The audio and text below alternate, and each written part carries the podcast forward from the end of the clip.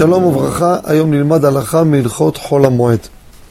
כידוע, אסור לכבס את הבגדים במועד, בחול המועד.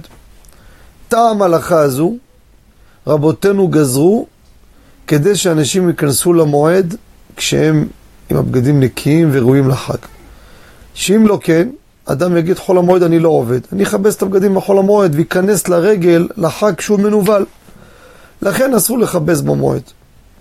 בפינה הקצרה לא נוכל לנגוע בכל הלכות כיבוס בחול המועד. אני ניגע בפרט אחד. מה זה כיבוס? כיבוס, יש את השיטה הפרימיטיבית, לקחת, לשטוף, להשרות, לשפשף, שטיפה, סחיטה, זה כיבוס. מכונה זה גם כיבוס האסור.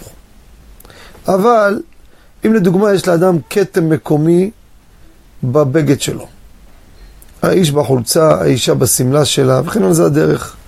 או אפילו יש כמה כתמים.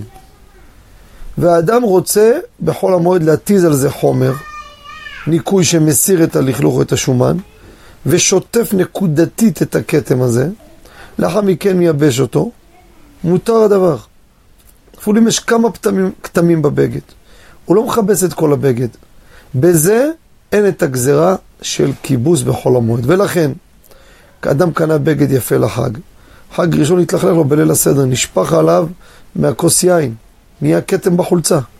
חול המועד יתיז, ישטוף רק את הכתם, או כפי שאמרתי כמה כתמים, עם חומר ניקוי, ישטוף, יסחט רק אותם נקודות, לא כל הבגד בכלליות, יתלה אותו לייבוש, ואין בזה, ואין זה בכלל איסור כיבוס במועד, וכך גם יש לו בגד לחג. תודה רבה וחג שמח. Música